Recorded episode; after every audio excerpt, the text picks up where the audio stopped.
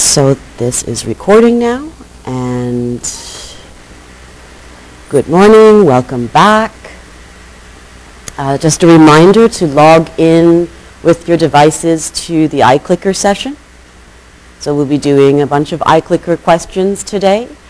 Um, and just, just to remind you, you'll see that I take attendance all the time, but that is not for your mark. What you'll be marked on is simply if you answer the questions, if you participate in the questions, and they don't have to be the right answers. And as long as you do 80% of the questions throughout the whole course, you'll get your 5% participation mark.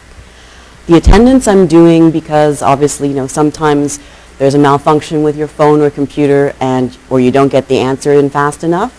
But that way at least I can see that you were here in class, uh, at least attempting to participate. So that will, will assist.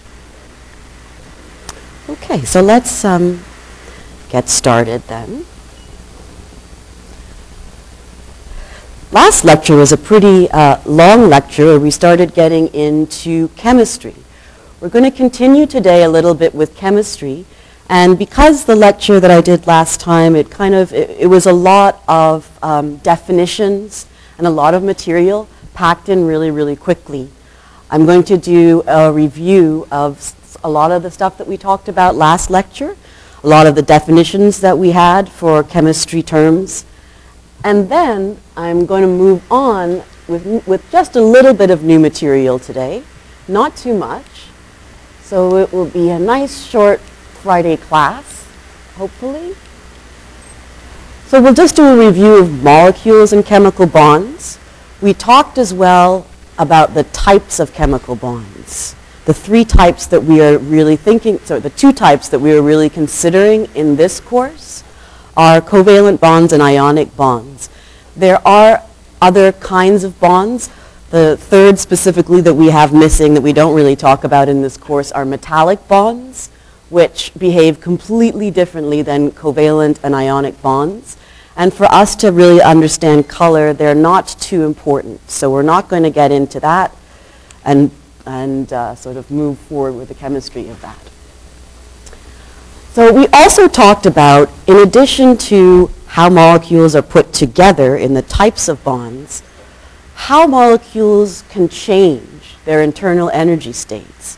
We talked about three ways in which they can do that, being sort of electronic transitions, vibrational transitions, and rotational transitions. So we'll just review those quickly. And uh, then we'll get into the chemistry of pigments. So pigments are the molecules or the particles that give something its color. Um, pigment particles, you'll often see powdered pigment substances. In painting, you mix these powdered substances with some kind of binding agent. Uh, a lot of the time in the Middle Ages and up to the Renaissance throughout, sort of with the great master painters, they'd use egg yolk to bind these particles together in paints. We have different ways of doing it now, so we'll talk a little bit about that, but mainly give a definition of what I mean by pigment, what types of pigment we see, and what the characteristics of each of those types of pigments before we get into that, uh, I'd like to invite Ikra up for a second to talk about um, Facebook group that she set up and also study sessions. So your class reps have been really working hard and uh, I'll hand it over to you. Um, hi everyone, I'm Ikra for those of you who weren't there last class. I'm one of your class reps. Uh, I've set up a Facebook group, so as you can see, it's NATS 1870N Winter to 2018. Uh, you guys can join it. It's a closed group, so I will um, allow your invitation whenever you send it. Um, also, to help with your assignments, since the due date has been pushed to Monday, I think February 5th, uh, we have two new study sessions. One is today um, from 11.30 to 1, 1 o'clock in study room P. And one's on Monday from 12.30 to 2 at study room R. So either BJ or I will be present at one of the study sessions if possible. You guys can drop in, have a discussion about the assignment. Uh, it's to help you out. And thank you. Good luck on the assignment.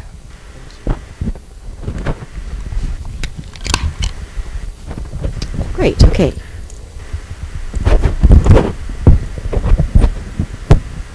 So thank you. Uh, see if I get this properly. Okay, great. Thank you, Ikra. Um, Just to remind you as well, your class representatives, this is a volunteer position. There, um, uh, I think there may have been some confusion with some of you. Uh, Your class reps are students in the class. They are not your TAs. Um, Just so if if you're wondering if they're going to, like, help you, can have a, a, you know, better grasp of the material, not necessarily. They're students, your peers in the class, and they're there to talk through things. Um, With respect to the Face group, Facebook group, um, that is a group for you as students to discuss any issues you may be having. Um, I am aware of it, but I am not on it, so I will not be monitoring uh, everything that you say and think, oh no, that's terrible. I will, um, I'm, I'm staying out of that, but that's for you to discuss or clarify any misunderstandings and speak in a candid manner about what it is you may be unclear on. So do attend the uh, study sessions. I'm sure that those will be extremely helpful. Also, uh, I know that some of you have asked for appointments, and I will be seeing um, sort of a bunch of people after class. I'll be heading back over to my office area, which is 1050 um, the Dahdaleh building, which used to be TEL. So you are welcome to also, if you had a, a last minute question, sort of head over there. Okay, so let's get started then on the review. Um, one last thing about the assignment to remind you, it's due on Monday. It's due, the Moodle submission stops at 11:59 p.m. Monday night. So you have until midnight. So please do try and get it in and hopefully a little bit before midnight because there's usually a deluge at that time of people trying to submit. Okay, so the first thing we're going to start with today is uh, an iClicker question. And this is an easy one to get us warmed up in the morning. This hopefully should be a very easy question. Um, all right. Let's start this. So select the best definition for a molecule from the list. Is it the smallest unit of matter, the smallest unit of elemental matter, a combination of any two or more atoms, a combination of the same type of two or more atoms, or a combination of different types of two or more atoms. So typically, when you see, this this would be a very, it's very easy. Uh, it's meant to be easy, but this would be a kind of a question that you'll see a lot of the time. Notice I have the best definition underlined in your midterm exam, which is on February 28. Um, please pay attention. Read the multiple choice really, really carefully. I'll be posting a review and also a link of strategies on how to answer multiple choice questions in the best way possible. But things like wording like this, the best definition, implies that some of the definitions may be true, but what is the very best definition of how you would encapsulate this term of a molecule?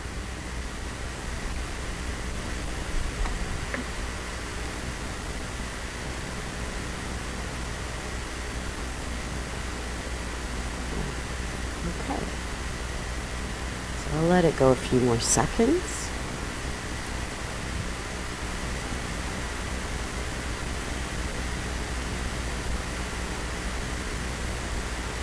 I'll close this off now.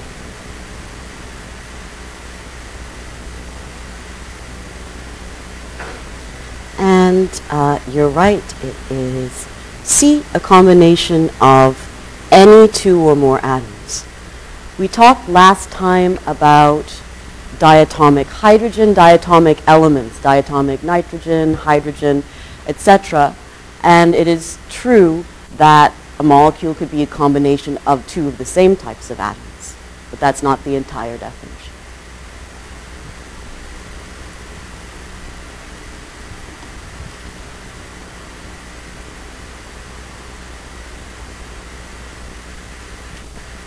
Moving on then, hopefully this slide looks familiar to you from last time.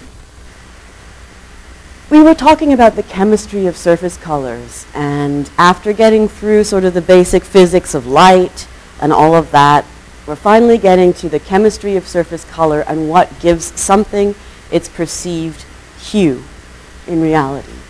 So what causes that really has a lot to do with changes of the internal constituents of whatever the piece of matter is.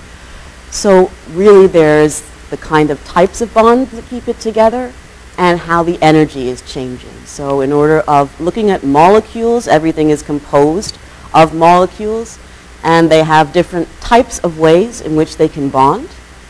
Uh, depending on the molecule, you can have a relatively simple one, you can have very complex one. They all bo uh, bond in different ways. And then they also possess this idea of energy states.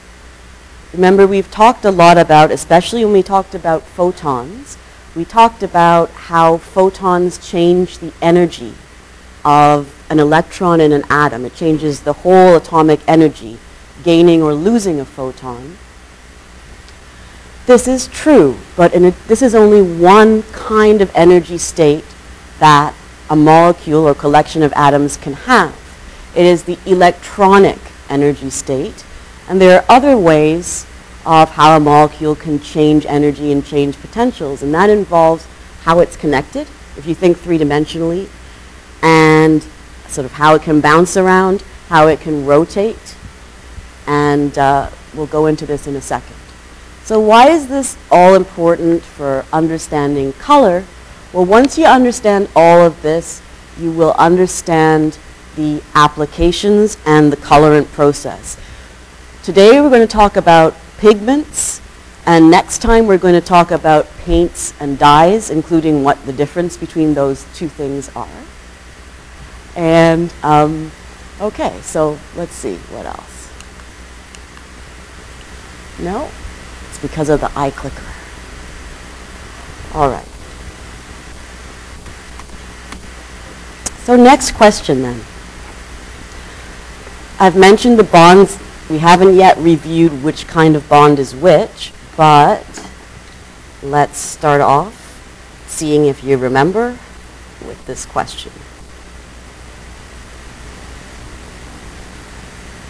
So we can tell whether a molecule is a pure covalent or polar covalent bond by the difference in something of its constituent elements.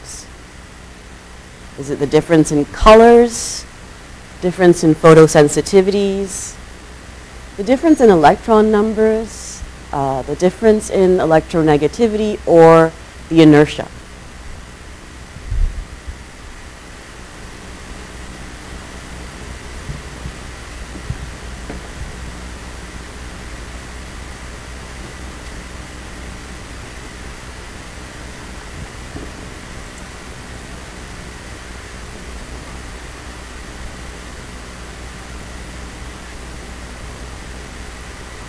Okay, I'm going to give it a few more seconds, so please get your answers in if you haven't done so already.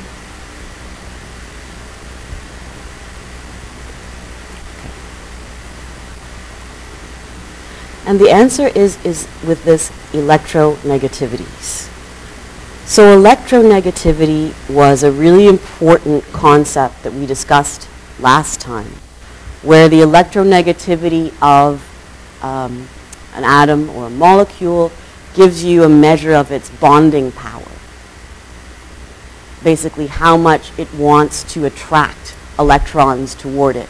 How much it wants to attract the negativity, so it's electronegativity, because electrons carry negative charges.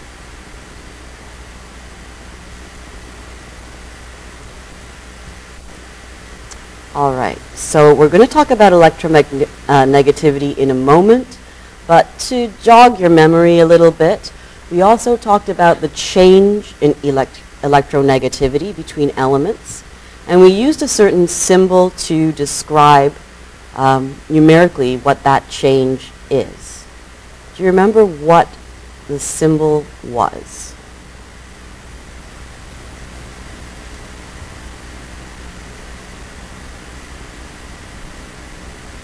So was it this sort of little delta? This is a small delta. Was it delta En? Sort of a partial derivative thing, rho, uh, exp, or ch e minus change in electrons, maybe. What, what do you think it was?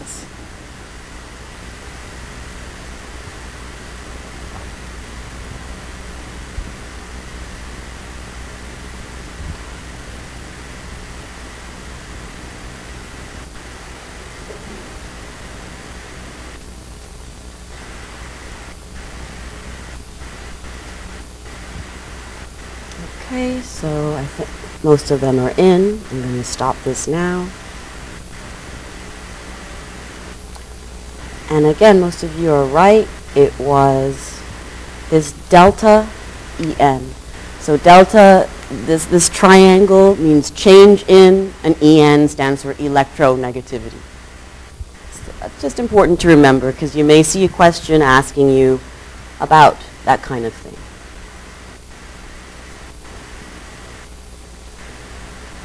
So why is, okay, so we're going to go, we're going to have a couple more questions, well, one more question actually, before we get to the review of each of these things.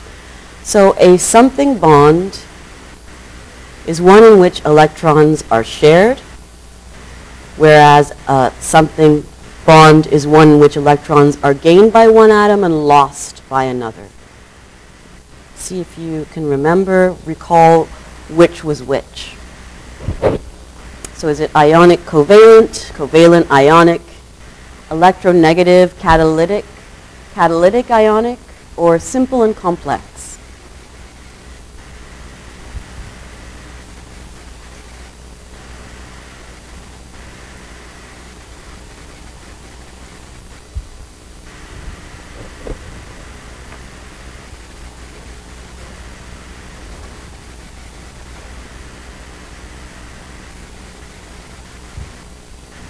Okay.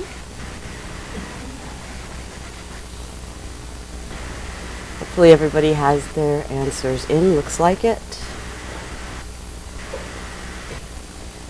And the answer for this one is, again, um, it's correct, most of you correct, it's B. A covalent bond is the one in which electrons are shared, whereas the ionic bond is one in which electron is taken away or uh, sort of is given or taken or lost. Uh, it's easy to remember. I find it easy to remember the covalent bond one. You can think of, because these are relationships between atoms, think of a codependent relationship. It's like you're really stuck together. So that's a covalent bond, codependent relationship. Uh, easy, easy remembering tool there. And here's, you can, you know, of course there's a lot of really, surfing the internet, you can find a lot of very cute memes and little illustrations of atomic bonds. But the easy way to remember this again is the cova- covalent bond is when you share the electron.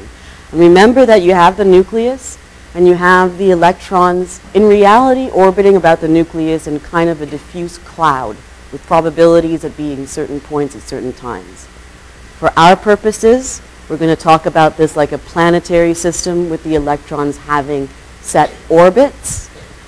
And a covalent bond is when the orbit of the valence or outer electrons of any two atoms are shared. So the electron is shared here. For the uh, ionic, I couldn't resist putting uh, James ionic bond up he's, uh, he says, taken, not shared. So ionic bond exchange, the atoms aren't actually connected, sharing the electron, but one is taken and one is uh, sort of adopted. Okay. An example of covalent bonding, we did talk about all of those diatomic molecules, so H2, O2, hydrogen, oxygen, those would be covalent bonds, simple covalent bonds. Ionic bonds, the classic example of an ionic bond is table salts, so NaCl, sodium chloride. Here's another sort of cute illustration um, of bonding. This is a metallic bond, and we're not going to talk about that in depth in the course. But the idea behind the illustration and what actually happens in metallic bonds is quite different than what happens in covalent and ionic. In metals, the electrons have the ability to sort of move around more.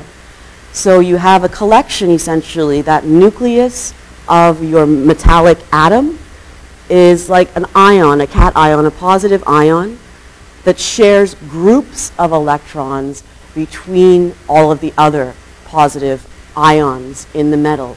So you get a flow of electrons moving around, not define who owns which, but it's a flow of electrons, and that's what you get when you have current, for example.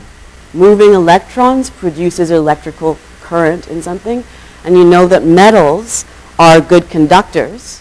Just think about a pot when you pick it up, if it's on the stove, if you had a metal pot or a metal mug, it would be extremely hot. That's because the electrons have the ability to flow and move around more easily in metals. And for our purposes, when we talk about color, you'll see today that color really the bonds that give us color are largely covalent bonds. Here's a, uh, an example of the three types of chemical bonds. So we have our two types of chemical bonds. We have covalent and ionic. Furthermore, those covalent were separated out into two more types of bonds pure covalent or non, um, non-polar covalent. If you just use non-polar covalent, you can actually call it pure covalent. When you see that, it's the same thing we're talking about. And a polar covalent bond and an ionic bond. The key between this polarization, the polar versus the pure, is that when you have this molecule you can think of it as existing in space. A pure or non-covalent bond is when the charges are equally distributed across the, at the molecule itself. So this is considered a pure covalent bond, and the electrons are shared evenly. They're shared equally in this kind of a bond.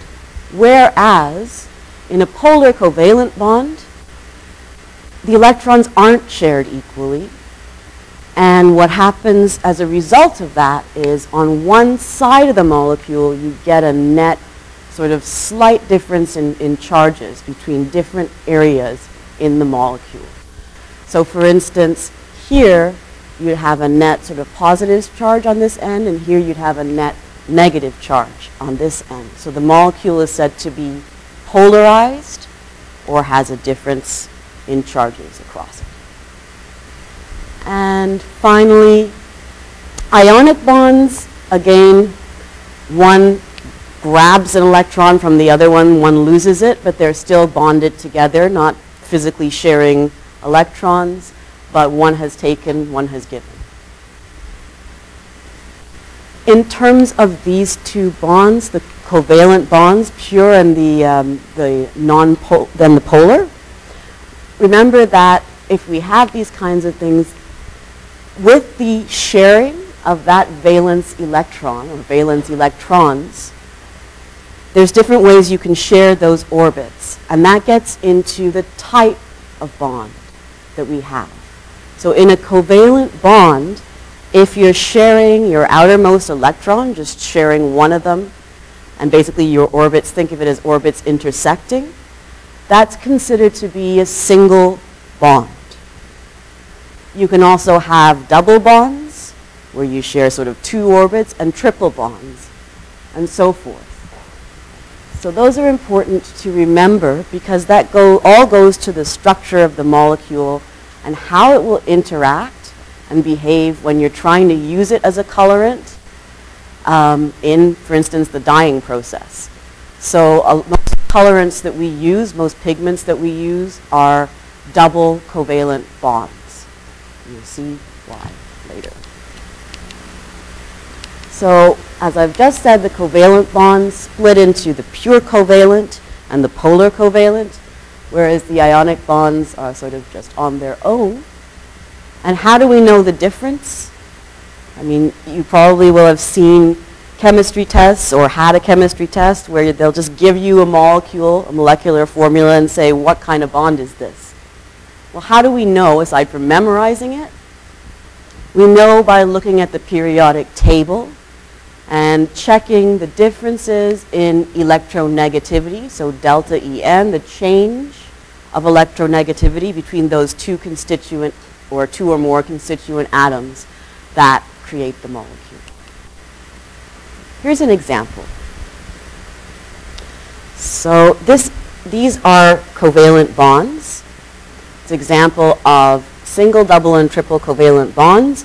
At the very top, you can see a single covalent bond, which should be a relatively familiar uh, molecule. It's CH4, it's methane.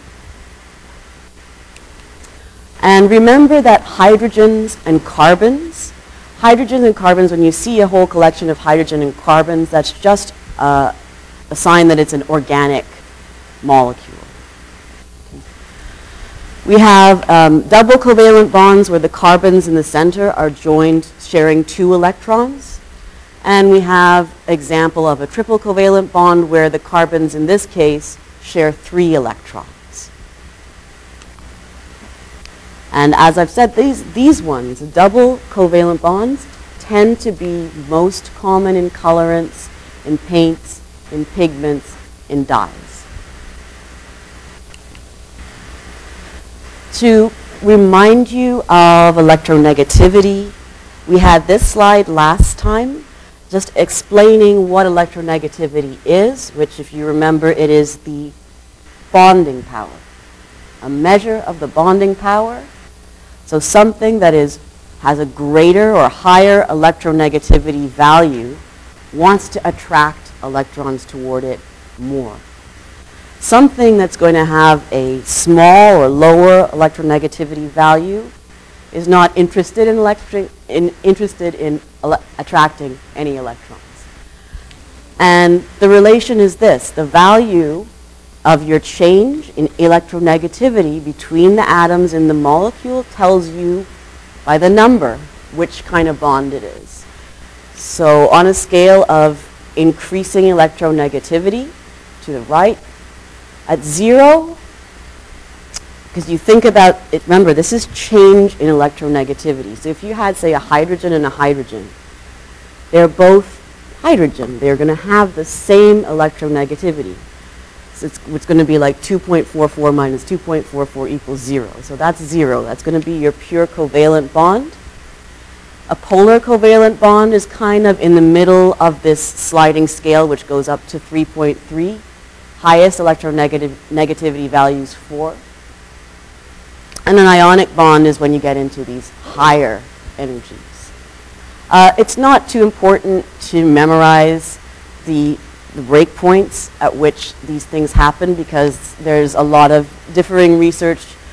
The numbers can differ, but those are the guidelines. And just to show you how the numbers do differ, um, an example here this is the scale of difference in electronegativity, as in the previous slide with the arrow going from 0 up to 3.3. Uh, typically, a non-polar covalent bond will be at 0, and then after 0.4, the delta En is 0.4, then you have polar covalent bonding.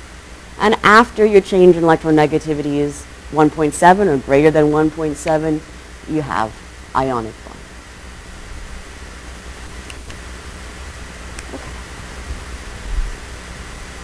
So continuing with our review by question. Give me an example of these two types of bonds.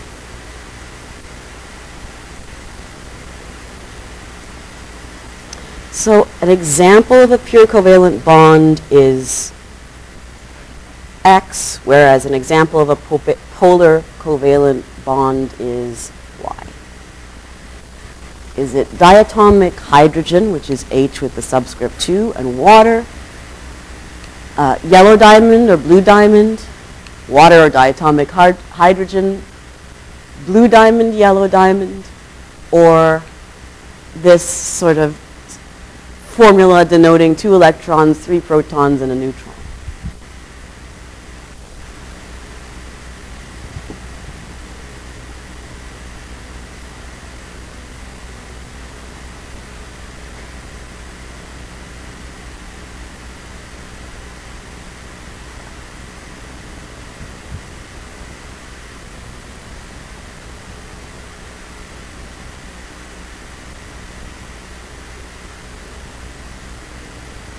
Okay, I think we've got almost everybody. So I'm going to stop it. And the example of the pure covalent bonds, the answer for this one is A. Diatomic hydrogen was one of the ones I showed earlier. That's a pure covalent bond, difference in electronegativity zero. And water is polar because sort of the edges of the water molecule are a little more positive. That's where the two hydrogens are a little more positive than the middle of the water molecule, which is more negative. Good.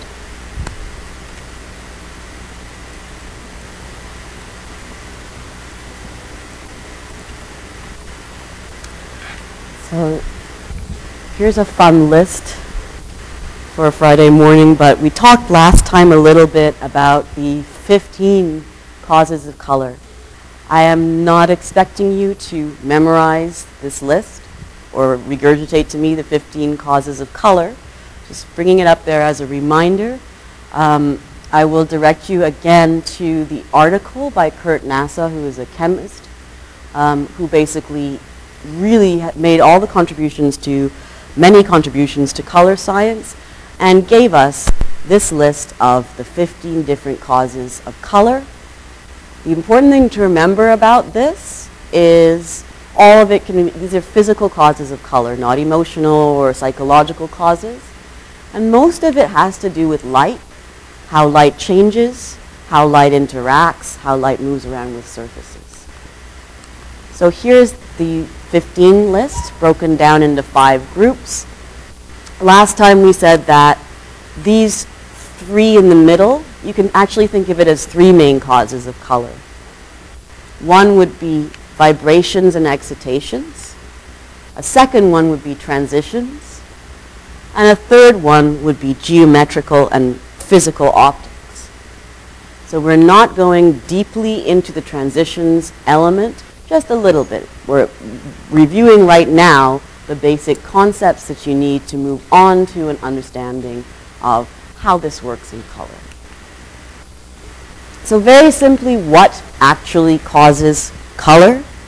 We've talked about this already, and then that is basically how the molecules are put together, which is why I keep emphasizing the different types of bonds, because that will tell you a number of things about the color that you have produced. If you have dyeing, for instance, and you have a fabric and a certain kind of pigment, the number, strength, and type of those bonds can tell you all kinds of things. Is your dye likely to take? Um, what will the effect be if light shines on it? Is it going to fade with time? Is it permanent? So all of this comes from the chemical elements. So how molecules are put together is chemical bonding, which we just reviewed. And then how the energy states can change is in those three ways, electronic, vibrational, and rotational. I've put this diagram on here because it's a nice uh, picture which relates a lot that we've talked about so far. So you'll see on the horizontal axis of this picture, you've got a red and blue bar. That's just indicating the temperature. So if you remember we, when we talked about electronic, vibrational, and rotational energy states, each one of those kind of occurred essentially at a certain temperature. It took a certain amount of energy to cause a change in each of those states. So it takes, as you can see, the red is very, very hot, going up to 6,000 degrees Kelvin. And the blue here is, is ultra, ultra cold, going down to 200 nanokelvin. We are dealing, oh, okay, we are dealing with these three effects.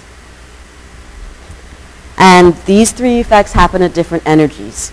So this binding energy is denoting the electronic energy state of a molecule. And that takes the most energy to change that, which is the gaining and the losing of electrons. Followed by a vibration, it takes the second most amount of energy to change the vibration or the shaking around of atoms and molecules. And the third way, rotation, it takes the least energy to change a rotational uh, energy state of a molecule, where a molecule is kind of rotating about its axis of symmetry. These we're not going to do. These are ultra cold atom physics, um, sort of more complicated areas of quantum physics that we won't get into. But just like light and just like temperatures with color sort of coordinations, know that energy states of atoms have a full sort of spectrum of behaviors with a number of different things happening. So that brings us back then to our review of molecules. We have our types of bond, we have our combination of bond, and recall that in the combinations of bonds, how they go together, when we're talking about covalent bonds, we can talk about single or double covalent bonds, which leads us to something called conjugated bonds, which we talked about last time, which are just more complex bonds. For instance, um, a conjugated bond would be something like beta carotene, organic uh, molecule that you find that gives you the color in carrots, really bright sort of orange, and also gives you the color of fall leaves. And it's a series of single and double covalent bonds strung together. That's what a conjugated bond is, a complex uh, series sort of of covalent bonds. There is another type of molecule um, basically called a porphyrin. And a porphyrin, a number of porphyrins are responsible for color of objects as well.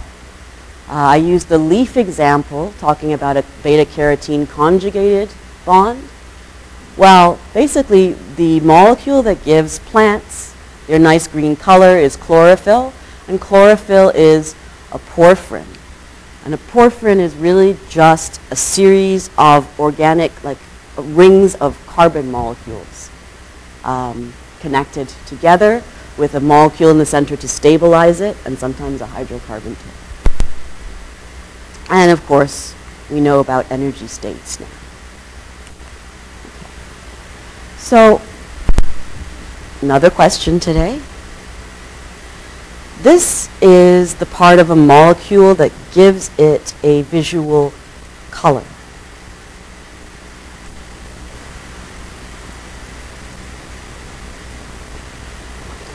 So is it, what's responsible, what is, or the name of the, the color containing area of a molecule? Is it, is it in the electrons, the protons?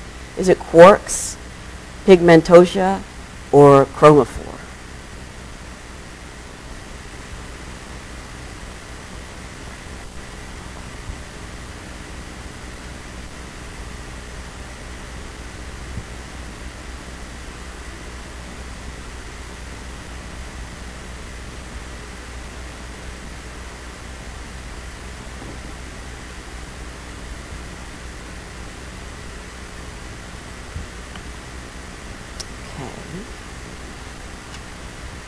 Everybody is pretty much clocked in. Okay, I'm going to stop this now.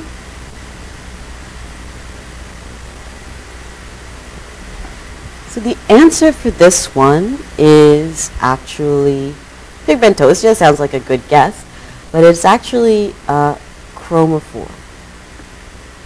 Okay, so we did talk about chromophores last time, and I apologize, I had a typo in the slides. I put um, chromophores. Chroma, chroma is color. I will correct that in the slides, but it's not chromophores, it's chromophores. Chroma being color. So a, a chromophore is just the area the, in a molecule that is um, responsible for its color. And we'll talk about the chromophores of different substances a little later on.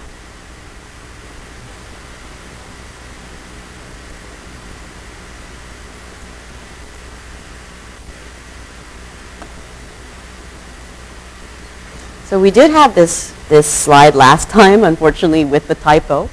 But the chromophore is just the part of the molecule that's responsible for the color because really what's happening when you see the color is a certain um, type or wavelength of photon is being absorbed by the surface area and then the photons that are not absorbed basically give us the color that we see with our eye. So there's different causes of color. You can say a chromophore is the color containing part, but each cause is unique and slightly different, which is a cause of the physics, the chemistry, and the molecular structure. So anytime you see something changing color, like if you have bananas changing from green to yellow as they ripen, or you see food rotting and it turns kind of white or, well, that's mold, but if you, you know, you see something changing color, you can be pretty sure that a chemical change at the molecular level is happening. This is, this is what's important for us to recall.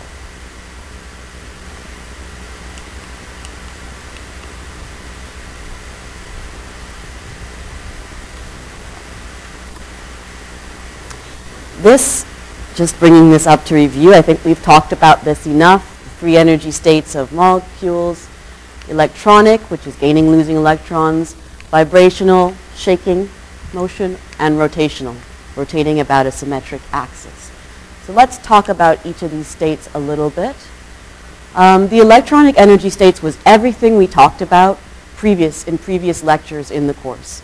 We talked about uh, photons being absorbed or emitted. That was electrons gaining or losing energy. Electrons sort of jumping between atoms. That is the electronic state. And an example of how these things manifest color in nature, the electronic state of the atomic, of the, sorry, molecular energy. A lot of this you can see in gemstones, like diamonds, for example. Diamonds, with the addition of some impurities, reflect the light slightly differently. So they absorb a number of wavelengths. And you can see that a diamond, a blue diamond, for example, would absorb all of the wavelengths of visible light except the blue.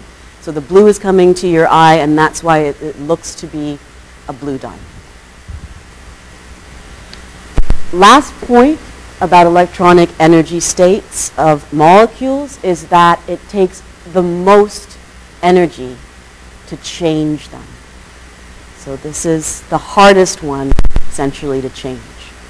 Highest energy photons to change this. So next we have um, vibrational energy states, and you can remember this. I like to think of it as a string and a spring, and often in labs, or maybe you will even have constructed those sort of styrofoam molecule models where you have the balls and you have springs connecting them sometimes or a rod. But essentially you can think of the forces between the atoms and the molecules as springy. So there's different strengths and there's different amount of friction and attraction between them. When you change sort of the stretching or the compressing of these spring-like attraction forces, you have a change in vibrational energy of the molecule. And this is a little easier to do than going ahead and changing completely the electronic state of the molecule, which involves electrons moving.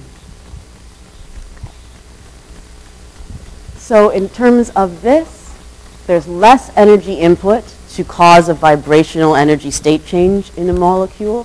So less energy, if you remember your wavelengths, less energy corresponds to longer wavelengths. So you can change vibrational energy of a molecule essentially by shooting longer energy wavelength photons at it. I want to show you for a second uh, an example of what these vibrational states may look like. So I didn't get to show you this last time. I did give you a site previously, but this one is a little bit better. This has an animation of, um, it has three particular vibrational states. It's more like six, but three for, for our purposes, three vibrational states of water molecules. So let's take a look at that very briefly. And this is a really good um, site on water and water structure, water science, and everything you wanted to know about water. Here, for example, oh, it only does it when I, okay. So here are water vibration modes. And the three ones that we're concerned about, the three main ones are these on the top row. So one type of vibration mode is like a symmetric stretch. It's an oxygen in the middle and the hydrogen are on either sides. You can think of it as the hydrogen's either pulling away from or coming closer to the oxygen. Another one is an asymmetric stretch where they're kind of coming and going closer to the oxygen at different rates, at different times. And then you have like a bend where these sort of flaps of hydrogen are either moving up. So it's, it's a nice way to be able to see this, to visualize what we're talking about when we're talking about changing actual vibration of molecules. Okay, so take a look at this site when you get a chance. It's interesting. Um, but this is the main key. Okay.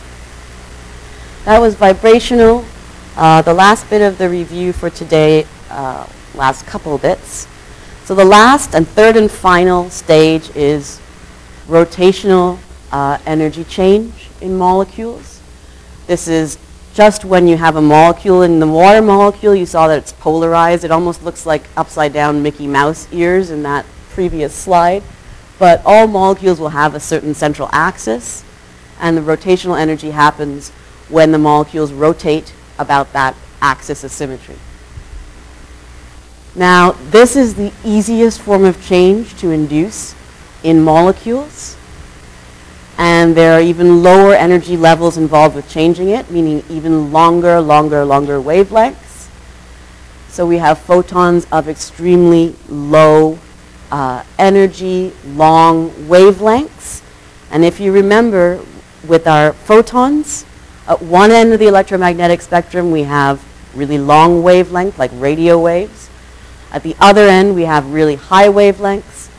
In the middle, in an infinitesimally small, almost region, is the spectrum of visible light that we see from about 400 to 700 nanometers. So if you're going to change these energy states of atoms, if you're going to change the of, of uh, molecules, when you change a rotational state, there's no visible light being generated. This is because the wavelengths are so long, you can't see them.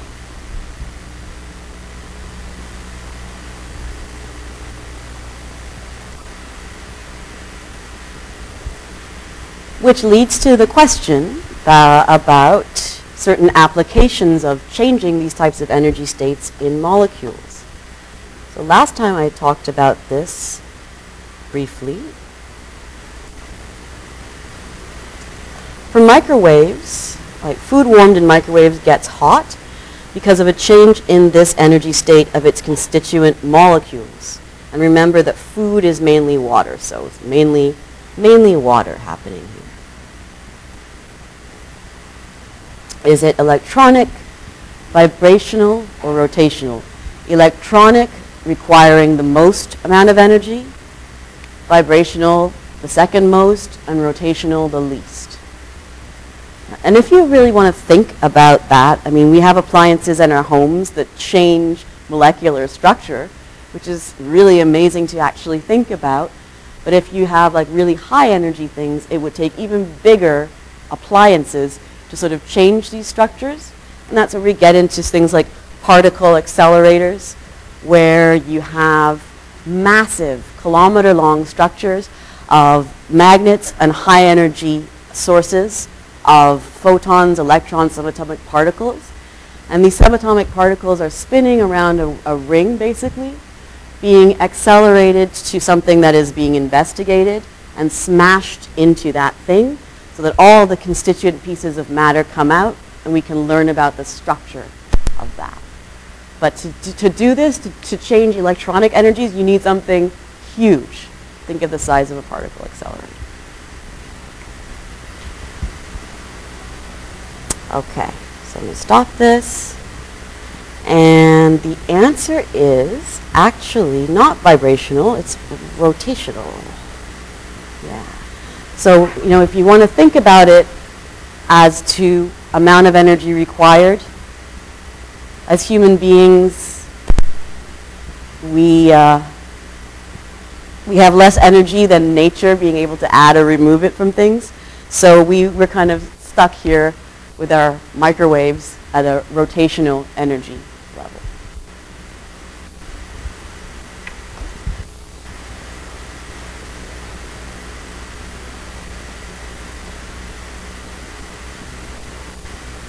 So next, I'm going to show you a five-minute video of an engineer explaining how the microwave works and also reviewing some key concepts that we've done so far in the course.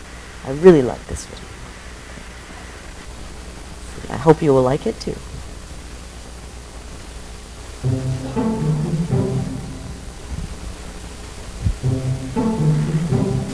This microwave oven is a truly remarkable feat of engineering. The rapid heating that makes microwaves popular is made possible by power provided from this vacuum tube. Now, if you picture a vacuum tube at all, it's likely in a radio like this. Inevitably, tiny transistors and microchips replace clunky vacuum tubes, but it's too soon to relegate them to the museum. Microchips can't easily replace tubes for producing power, for example, in heating food. Now, a microwave contains three main components.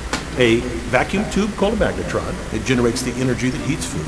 A waveguide hidden in the wall to direct that energy to the food, and a chamber to hold the food and safely contain the microwave radiation.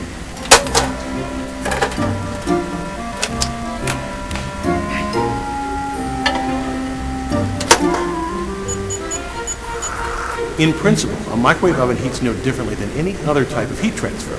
At a molecular level, heat is a transfer of energy that results in increased motion of the molecules in a substance. Since we aren't quantum sized, we observe this increase in motion as a rise in temperature.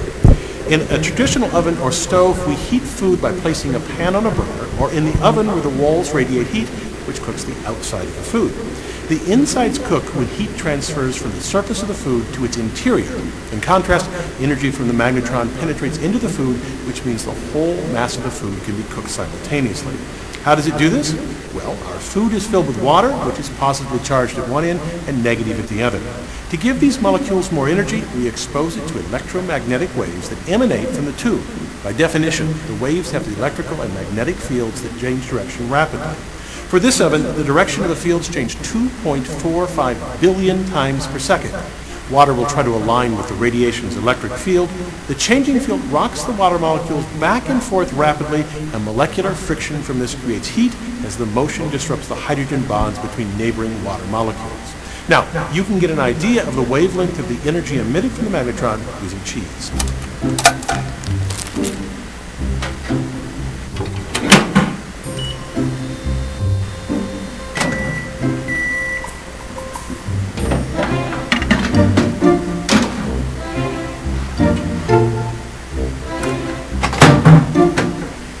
Can see on here sections where the cheese is completely melted and other sections where it's completely unheated. The oven's metal walls only reflect waves of a length that fits inside the oven. This standing wave causes hot and cold spots inside the oven. The three-dimensional pattern of waves is difficult to predict, but the principle can be seen by looking at the waves in a single dimension. The peaks and valleys in the wave represent the greatest energy of the wave. Well, the nodes here correspond to the cold spots inside the chamber. If I measure the distance between melted cheese spots, I find about two and a half inches. That would be half the wavelength, the distance between nodes, and is pretty close to the actual wavelength of microwave radiation used. Using that wavelength, I can estimate the microwave radiation's frequency. The frequency is related to the wavelength by the speed of light. I get an answer that only has a 4 or 5% error, not bad for this primitive measurement. Now, the real engineering in the microwave oven lies in creating the magnetron that generates high-powered radio waves. It's truly an amazing, revolutionary device.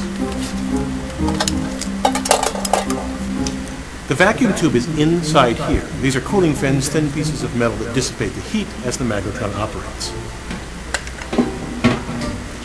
The key parts are these two magnets and the vacuum tube. Now, I have another one so you can see the inside. You apply a large voltage across both the inner filament and the circular copper outside. This voltage boils electrons off the center filament and they fly toward the circular copper section. The filament is made from tungsten and thorium. Tungsten because it can withstand high temperatures, and thorium because it's a good source of electrons. The magnets bend these electrons, they swing back toward the center filament. We adjust the magnetic strength so that the now orbiting electrons just brush past the opening of these cavities. Like blowing over a half-filled pop bottle to make it whistle, this creates an oscillating wave, the microwave radiation that heats food. It's simply astonishing that these cavities can be made with high precision, low cost, and incredibly high reliability. I'm Bill Hammack, the Engineer Guy. This video is based on a chapter in the book, Eight Amazing Engineering Stories. The chapter And now you know how your microwave works. And actually the magnetron that he's talking about is kind of like a mini version of a particle accelerator. So it, it's, it's, uh, it's interesting to think about. When you go home, you can put a bunch of cheese in the microwave and look at the exact uh, wavelength of your radiation in the microwave. I'm sure you really want to do that. Um, okay, so it's about 9.30 right now, and I think we'll take a quick break. I'm not going to go on for very, very much longer after the break, so let's make it 15, 15 minutes or so. So how about till 9, 9.45? 10 minutes.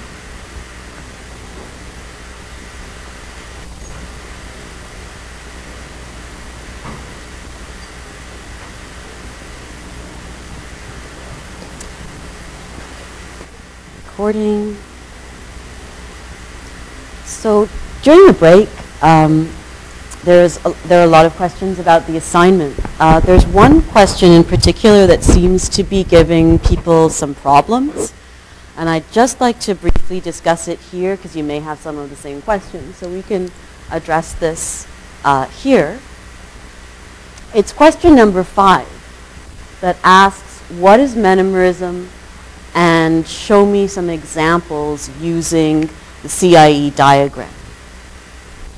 So a hint for doing this question would be if you go back to, I believe it's lecture four, I showed you um, a video that went over the CIE diagram, how exactly you read it. And if you actually watch the video in its entirety, it's, uh, the link is, is in your notes, um, he gives some really nice examples of metamers. But for me to explain this further, you have to know what a metamer is. Does anybody remember or feel like volunteering what the definition of a metamer is?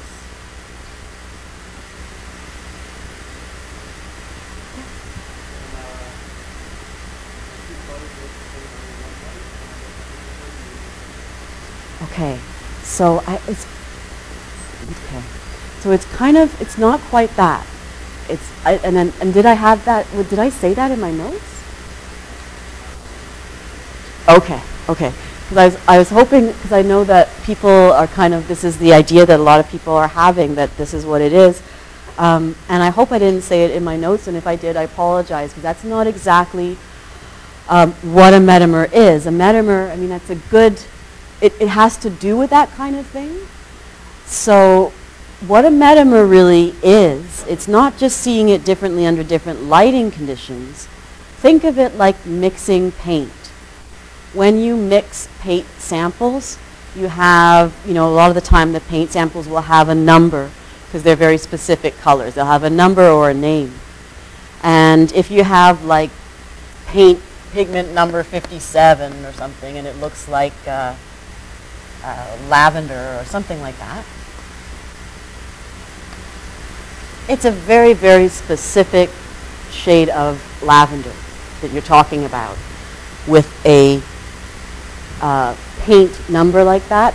The same thing happens is if you're looking at a color on the chromaticity diagram, any of these colors can be specified by giving the coordinate of the color on this diagram, just meaning the number where you get the point. So if we're looking at a point in green up there, we could give our x coordinate of like 0.1, or sorry, it's uh, 0.15 in this case, and a y coordinate of 0.45.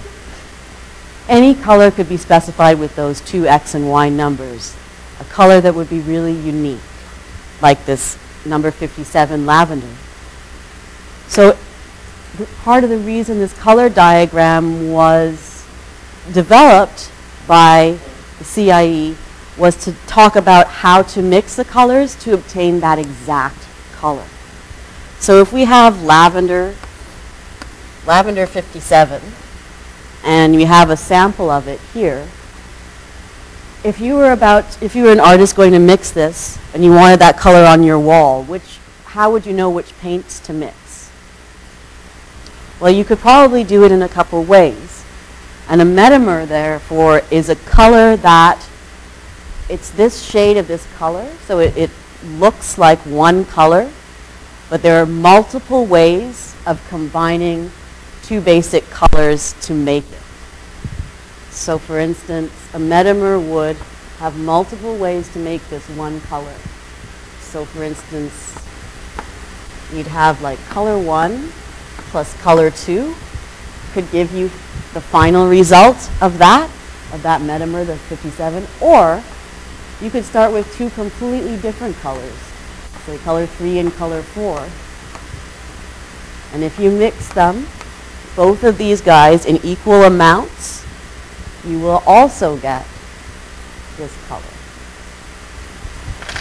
And that relationship, so it's one color, it's a certain color, but can be produced in different ways, essentially.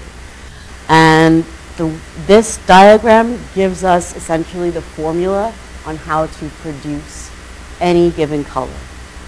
So you pick a point. In one of the classes I had given an example of white. It was called D65. It was uh, equal energy white. Um, and depending on, remember that this axis going around from the bottom here all around the perimeter of that shape. It's basically a projection. It's the same kind of thing as when you're drawing a two-dimensional spectrum. So remember we had our spectrum that we, or spectra that we had to draw in the assignment later on for different colors. We had intensity on the y-axis. And then on the x-axis we had all the different colors going from blue, green, to all the reds, all the colors of the rainbow along this one axis. This diagram is doing kind of the same thing.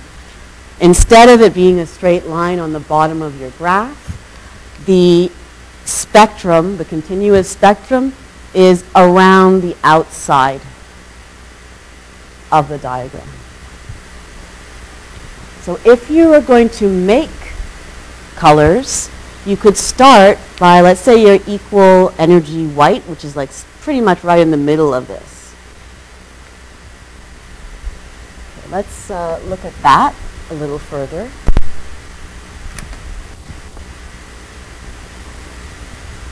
Oh, that doesn't look really very chromaticity-like, but uh, so let's say your, your, your white is here, and this axis gives you the full spectrum of rainbow colors from blue to green to red. Now if you want to, take two colors and produce these colors, given this is a predictive diagram, how do you think you might do it? The relationship between the colors here would tell you how to do it. So in other words, you could connect any line. The colors that would make this final color is if you draw a line through it and then connect those. So basically, if I started here and drew a line up to here, this is essentially the formula for, for this. So if your D65 is the metamer you want to produce, one way to produce it was, is to follow the prescription of this line, which would say a color 1, so this is C1, mixed with color 2 in equal amounts. Remember, this line has a certain length or a certain distance. If you go in the midpoint of the line, that's where you're finding your D65. So mixing C2 plus C1 in equal amounts gives you D65. So drawing any line and having the metamer be at the middle gives you production. So how might you draw like another, another way to produce D65?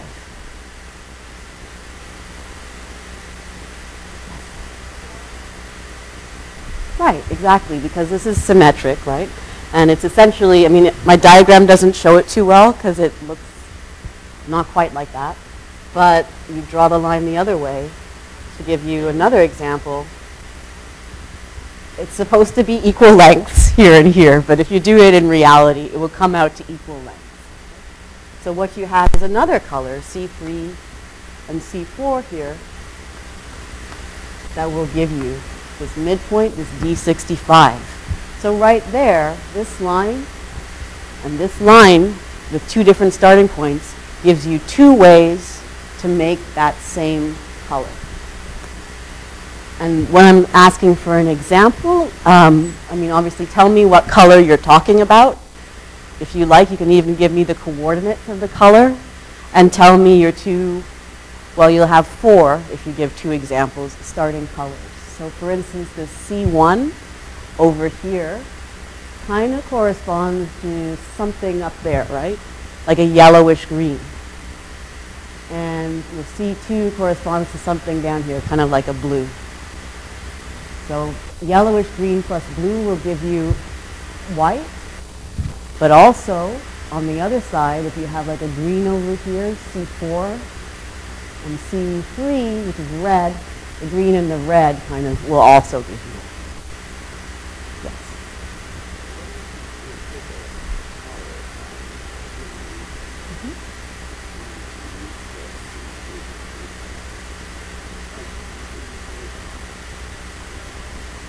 Yeah, equal, equal.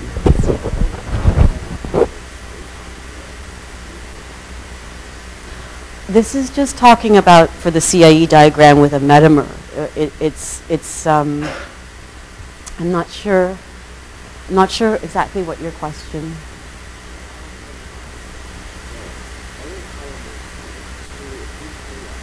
Mhm. That will give you any, any line on the CIE diagram drawing from any color to any color. If you get the middle of that line, that tells you what color you get when you mix those two colors. But not all of those colors is, are metamers, right? And part of the reason why that is, is because we've talked about equal lines, equal distance in the lines. Like you could draw a line kind of like this, and a line kind of like this, and they would intersect here. But it, it wouldn't be in equal amounts. So no, not everything is a metamer, but I'm just asking really for, first of all, tell me what metamer example you're using, just roughly, using the color legend that you have here and tell me roughly what two different pairs of colors you're going to use to make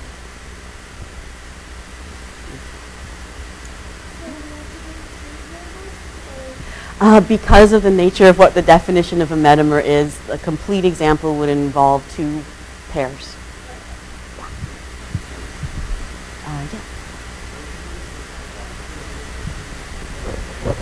You can use white, um, just, but just tell me sort of where that white is. A good way, because white is such a gigantic area. If you're using white, it's a good idea to specify at least the coordinates so I can have an idea of where that dot is in this whole big area of white. Uh, sorry, one sec. It was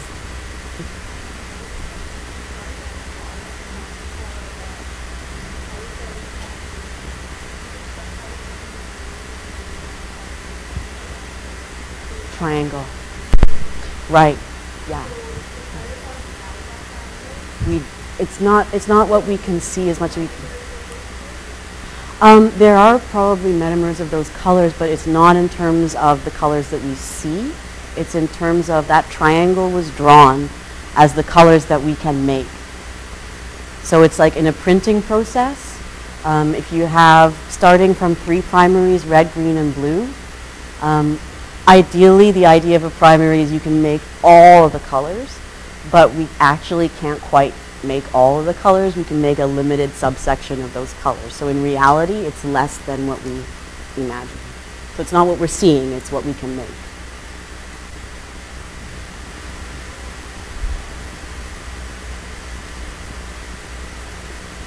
That would be great if you could if, if you could provide the coordinates because that will make it a lot more concrete and I can see what it is you're doing.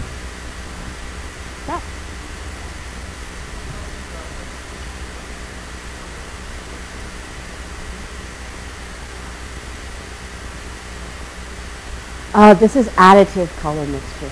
So remember when we put all the colors, add all the colors together, you get white. Yeah, yeah, yeah. Well, I mean, it, it does work. This, the CIE diagrams, they do use it for paint and stuff, and you can also have additive mixtures. But paint isn't always just subtractive mixture, it's usually subtractive mixtures. But So that doesn't quite answer your question, but this is talking about additive mixtures. Okay. All right. So I know it's a, it's a little bit confusing with that, but, um, you know, and again, I'm explaining it because I'd, I'd like you to actually understand it and be able to talk about it as opposed to trivially sort of locate a definition. and just a last thing to say about the assignment is when you are writing up your answers, when you're giving me examples, think about how you might explain this stuff to somebody who's never encountered it before or somebody who's never seen it before. Um, because, you know, you can, you can give me the laws that I just wrote in my notes, but I need to know that you understand them. How might you explain this conversationally to a friend who says, oh my God, I'm really lost in this course. What is that?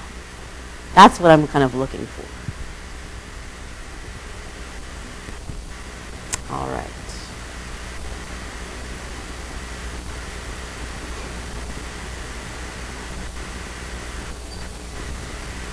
So getting back to our lecture, we are going to move on now to pigments. So pigments, and you can see these powders here, we're going to talk a lot about the chemistry of pigments. In a previous lecture, uh, I showed you some examples of pigments in the ancient world. There was Egyptian blue, there was Tyrian purple, um, and it's a really interesting history to track how we've come to understand and produce different color pigments. But first of all, before we understand that, let's define what a pigment is. So a pigment is just a material that absorbs some of the wavelengths of light that are incident upon it and reflects the other ones. So it's going to absorb certain wavelengths and obviously if it's absorbed by the pigment you won't see these wavelengths. So a blue pigment will absorb all of the wavelengths other than blue. A red pigment will absorb all the wavelengths other than red. And therefore, what is reflected, what's left and reflected into our eyes is the color that we see in this pigment. The reason we went into all of the chemistry and covalent bonds and ionic bonds and different kinds of energies is because to really understand uh, pigments and colors and how to sort of recreate them in a high fidelity, realistic way, part of that has to do with, almost all of that has to do with the molecular bonding in the pigment molecules. So you can think of pigments as small little particles of color, and the colors that we see is really um, based on the molecular structure and what's happening with bonds and interactions. Pigments are, you'll hear me talk about colorants or coloring agent. Pigments are coloring agents that we use in anything that we really need to give a color. So paintings, uh, cosmetics, synthetic fibers, plastics, all kinds of things use pigments. And food, actually, a really good example is food. You'll see on the food label often the time it says no synthetic diet, no synthetic uh, products or whatever. Means your natural sort of food coloring from the molecular bonds that are happening in the food is what you see. There are essentially four pigment types that we can think about. So the first way of classifying, this comes from really sort of two ways of classifying them. And if you think about a pigment, you can think about something that is organic. Sorry, sorry. Come on. Okay, something that's either natural, we actually find it in nature, or something that's synthetic or man-made or human-made. So in nature, when I showed uh, sort of those a slide with the color of Roman dyes used in Roman clothing, they weren't really busy producing synthetic dyes. They had to use at that time what was given to them in nature and got extremely inventive, in fact, using crushed insect shells, um, parts of animals, etc. So a natural dye, then, or a pig, sorry, a natural pigment type something is either going to be natural, found in nature, or artificially created. A natural dye would be a mineral, a plant, or an animal source, and you could actually create pigment particles through, for instance, with a mortar and pestle, grinding it up very, very finely. Synthetic pigments are things that are manufactured or assembled by human beings. They don't exist in nature and they are put together by us through an industrial sort of chemical process. So this is one classification and the other classification is going to be organic, so that's sort of like living material, or inorganic, non-living material. And organic materials are things you see every day, plants, um, animals, etc. Anything that was living that's basically combinations in the molecule. The molecules are combinations of hydrogens, carbons, and nitrogens. Living things. Inorganic pigments come from things like minerals that were never alive. So a rock, for example, a gemstone.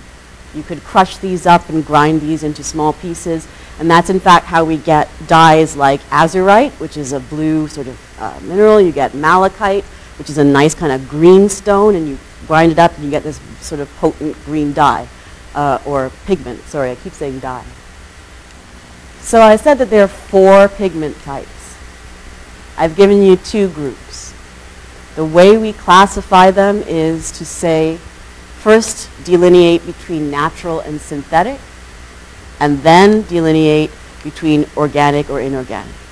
So the four types, therefore, would be a natural organic pigment, a natural inorganic pigment, a synthetic organic pigment and a synthetic inorganic.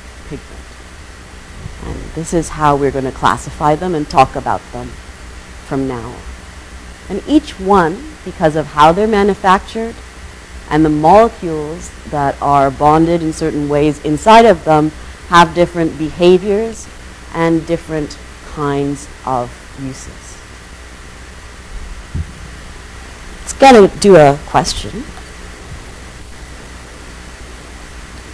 So of these four pigment types that you just saw, of the four pigment types, something pigments were most popular in the ancient world, whereas another kind of pigments are currently most popular in our contemporary society in modern times. Which is which?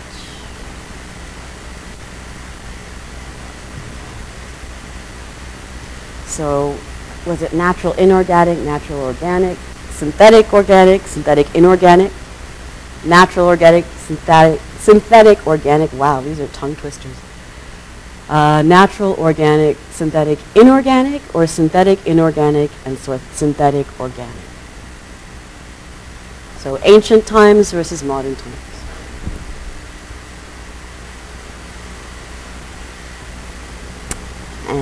I'm going to, everybody's got everything in for now? Okay. I'm closing this off now. And, oops, you are correct. Um, and this shouldn't really come as, as much of a surprise. Uh, in the ancient world, natural organic pigments were more popular, whereas now synthetic inorganic pigments are much more popular for a variety of reasons, including cost and variety, which we'll cover in a second. But we will be talking later on, not this lecture, but in lectures to come, about all the different kinds of pigments, especially about those that were used in some of the most beautiful forms of art, from ancient civilizations to uh, you know, painting masters like Rembrandt, etc. Uh, we'll be talking about the pigments that they used and the binding agents that they used to take these pigment molecules or little sort of colorant particles and stick them together. And you'll recall that the first synthetic pigment, and we talked about pigments in a previous, well, we talked about colors in a previous lecture. First synthetic pigment was from the ancient Egyptians. It was Egyptian blue. So we'll, we'll go into more of this. So what, what do these things look like? Got the four types here. So you have natural organic, natural inorganic, synthetic organic, synthetic inorganic. So some common examples of each of these types of pigment. Natural organic pigment. This is a picture of Tyrian purple. So Tyrian is called Tyrian purple from its because it was from Tyre in Lebanon, and um, it was used in a lot of royalties' clothing, especially in Roman times. In um, sort of, you think of the famous emperor's uh, robes kind of thing, in, in being in purple.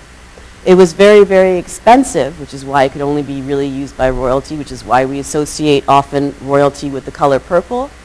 And it's really just uh, ground up sort of mollusks. And it actually took 10 to 12,000 of these ground up shells to create like one adult sized Roman dress or Roman toga of, of Tyrian purple. So that's natural organic.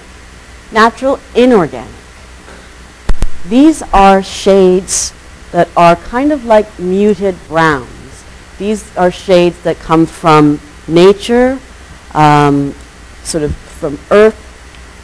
The, these shades, like for instance, if you're a painter and you there is a common pigment which you'll buy in your paints called burnt sienna. Burnt sienna would be an example of a natural inorganic um, uh, pigment. And they're inorganic because they come mainly from um, oxides, basically, from, from different kinds of chemical molecular bondings, which are not hydrogen, carbon, and uh, nitrogen. So synthetic, this, I don't know if you can actually read it from where you're sitting, but it says alizarin crimson, alizarin crimson. So alizarin, there are a number of types of alizarin dyes, and they create crimsons and oranges and kind of yellows.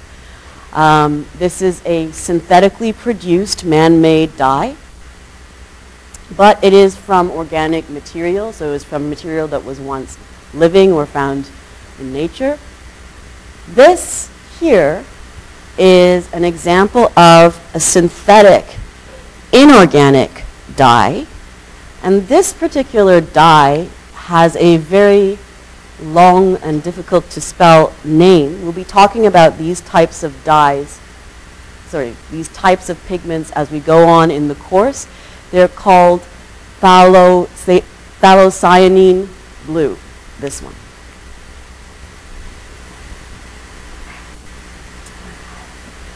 So we've already said that in the modern world, it's easiest for us to have synthetic inorganic pigments. So these are the type of pigments that we will mass produce. And there are a number of, of reasons for that. Uh, 80% of pigments that we use today are synthetic inorganic pigments, and they're all manufactured because they are, for number one, you know, they're cheaper, it's easier to produce in mass scales in large industrial processes. And given that this is synthetic, there's a wider variety of colors that we can produce from synthetic materials. If you think of, um, they showed you day glow dyes in one of the videos that I showed before. If you think of a hot neon pink or these colors, typically we don't see them very much in nature. So we have the ability to combine sort of unnatural things and get a wide, wider spectrum of colors we can produce. We can actually, given our knowledge now of chemistry and physics, we can engineer the production of synthetic pigments so that the colors are brighter and more durable.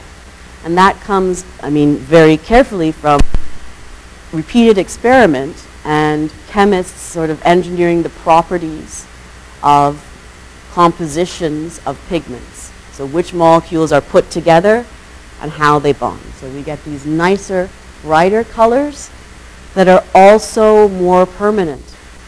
I mean, part of the problem with the natural organic dyes, if you ever try and, and dye something or dye your hair or with henna or something, you'll see that it's not very permanent. It doesn't last a long time. This kind of fades with time. Even if you have something as simple as in your kitchen, beets. Beets tend to turn your hand um, like a dark magenta, but that fades over time. It's not a permanent source of dye. So synthetic colors stay around longer. And they're also more resistant to fading for a number of reasons. When you think about fading with colors, there's not just one cause of fading. There's several causes, one of those being exposure to light. And that is often, if you are in a gallery, they'll say no flash photography.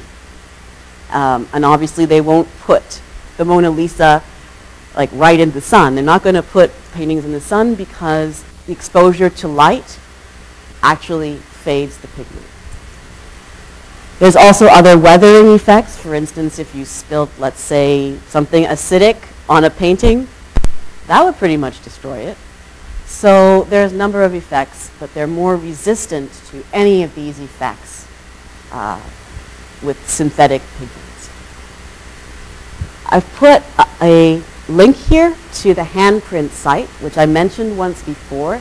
It is a great site for artists. It's a great site to learn about color and how different colors are made. So if you want more information about the development of the whole synthetic inorganic pigment industry, which is a huge, massive, lucrative industry, take a look uh, here. Okay. So let's get into how we describe pigments. In our very first lecture, we described properties of light and properties of color. So now we're going to de describe properties of pigments. Light and color both had conveniently three main properties each that we were using to describe them. Pigments have, have six that we're going to talk about. And here are each of these six properties. So color appearance is the first one. That's kind of similar to when we talked about colors, we talked about hue, the color you actually see. And that has to do with molecular bonding and how the molecules are organized and stay together in the molecules of the pigmented uh, structure. The other thing is particle size of the pigment. You can have, when I showed pictures of those very rich saturated pigments which were in powdered form, well, the, depending on how much you sort of would grind something in a mortar or pestle, or in the, this day and age you do it with machines, but the particle size of different pigments can be different. And that has a lot of complications and causes a lot of, of um, different issues that we'll talk about. Light fastness, that's to do with the idea of being in the gallery, as I mentioned before. You don't basically put things that you want to preserve the pigments and colors in in direct sunlight a lot of the time. So light fastness is the ability of a pigment to resist fading because of exposure to light. Tinting strength is kind of what it sounds like. It's, it's how strong, how potent the pigment is, how intense that color is. And transparency, we had tinting strength with is what it sounds like. Transparency is not what it sounds like in the case of pigments. Transparency we usually think of as a piece of glass. We think of seeing through something, it's therefore transparent. Transparency in the case of pigments means something different. Transparency in this case means, let's say you had piece of paper and you colored different areas of paper. The transparency with respect to pigment is how much white is showing through or how much of the background color is showing through from your uh, original pigment. So if you tried to dye something and you tried to dye a white cloth purple and you had the little globs of purple um, and pieces of white all over the place, that would be a high transparency.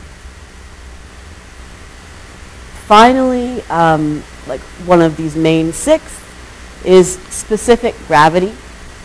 And specific gravity in this case simply means how something falls or specific gravity it has with respect to water. Because a lot of the time, we're suspending pigments, these particles, in water or water-soluble mixtures. So the specific gravity is a measure of whether the pigment particles are likely to kind of float and say suspended in the water or whether they're likely to sink to the bottom.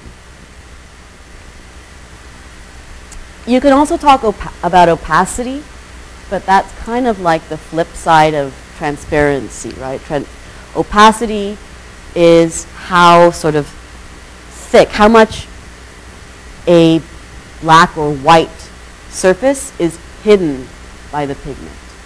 So it's like hiding ability. And this has to do with the refractive index, so how it bends light of each of these pigment particles. So let's talk very, uh, although I just kind of talked about most of those particles, let's talk in a little more detail about each of these particles. Not surprisingly, if you're talking about pigment, the most important thing is the color. So color appearance is our most important attribute of a pigment. It's the color that you see. Uh, it has to do with both chemical bonding and the energy states, either electronic, rotational, or vibrational, of the molecule that we're dealing with. An example of a color appearance color appearance of blue, of uh, an inorganic pigment, is ultramarine, ultramarine blue. It's like this dark sort of a blue. It's found naturally and it's manufactured through another chemical process, and this is the chemical formula right here. You can actually take a look again on the handprint site at a guide to watercolor pigments, which was organized by color appearance. So it has a whole list of colors by color appearance. Okay. So when we mix pigment in a paint, if you mix color appearances, then you will get slightly different colors. And that has to do with what we talked about first at the beginning of the course, and as you pointed out, like subtractive mixing. So let us let us hear the story of blue, which is hard to make and difficult to find in nature. This is about six minutes. Sorry, seven minutes.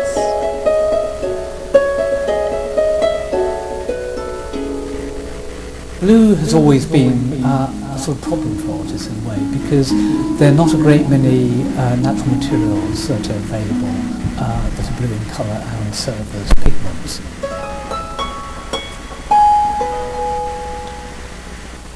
There is a, a very fine and precious blue which is available from the semi-precious stone called lapis lazuli. It yields a pigment called ultramarine. A particularly striking example of the use of natural ultramarine can be seen in this picture by Sassoferrato, who was a Roman school painter in the 17th century. And it shows the Virgin in prayer, and her uh, blue drapery is painted in the most fantastic quality natural. It really shows you the colour quality of this wonderful pigment. Before the 19th century, there was only one known source of lapis lazuli in the world, and it's in a place that's called Badakhshan, which is in what's now northeast Afghanistan. And there were some famous mines there, a place called Sar-i Sang. And all the lapis lazuli that was used across the world from ancient times came from that one single source. It was the only place that it occurred.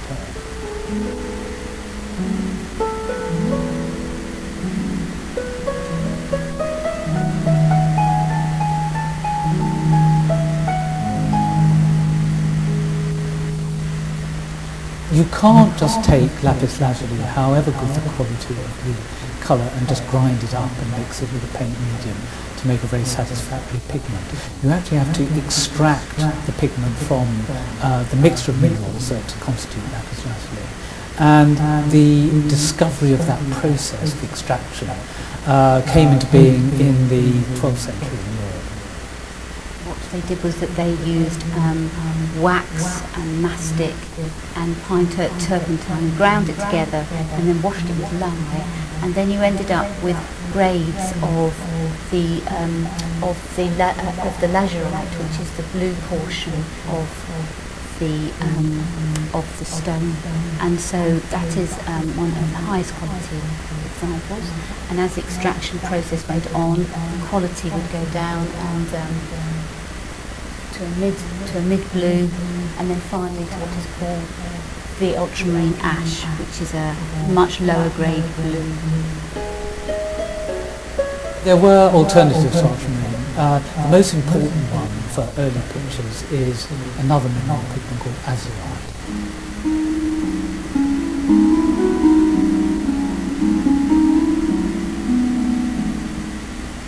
Azurite occurs in quite a number of European locations, uh, particularly in southern France, in Germany and in Hungary. And it was used in egg tempera and it was used in oil. So it was really quite an important material.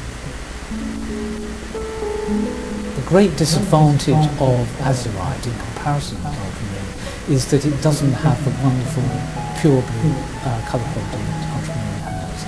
And particularly when you mix it with a paint medium, it often becomes quite greenish in tone, and that's not a very desirable characteristic in a pigment.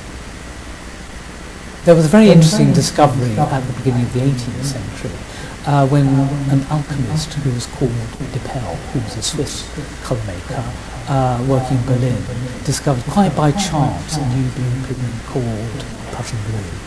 And uh, it was a chance discovery. He was in fact trying to make uh, a red pigment and some of the materials he was using to manufacture that red pigment were contaminated. And he ended up, instead of with this red pigment, this blue pigment, which is a compound called uh, ferric ferrocyanide. So you wouldn't, you wouldn't be able to make that sort of material uh, intentionally. It was a completely chance discovery.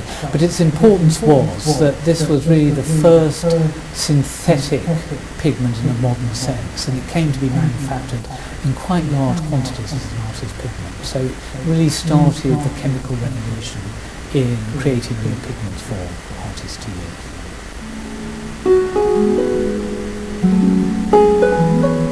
Before the early 19th century, there were no methods of chemical analysis in existence that were able to show uh, the correct chemical composition of something so complex as natural ultramarine. Uh, but uh, at that time, particularly what was called quantitative uh, chemical analysis began to appear. And the work of two French chemists enabled natural alchemy to be uh, analysed. And that really led to the discovery of the, the artificial form of the pigment. Well, it took um, a very long time for them to find out the, the true nature of just of ultramarine.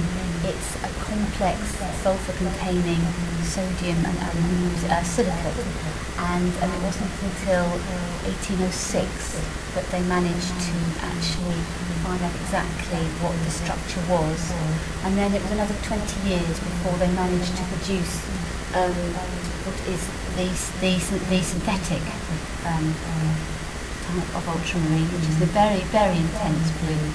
So that was finally done in 1826, and after that time, uh, very quickly, they actually developed large quantities both in France and in Germany. French ultramarine was a fantastic wonderful discovery. Uh, it was uh, published as a method of manufacture in 1828 and so successful was this that by the 1830s there were already factories set up to manufacture um, synthetic in large quantities. And it became a very important pigment, not just for painting, but for all kinds of colouring purposes. We have in the National Gallery collection a very large picture by George Seurat called The Bathers. And uh, Seurat made a number of small sketches as preliminary designs for this picture. And one of the pigments he used very widely, both in the series of sketches and in the main picture itself, was French. So he was a sort of fan of pigment.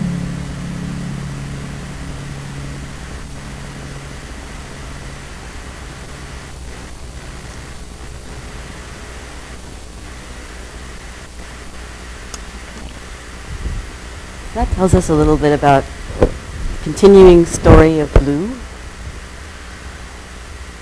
Now we'll talk about particle size, the particle size of those powdered pigment particles that you see. That, I mean, and this really affects the quality of the color generated quite a lot.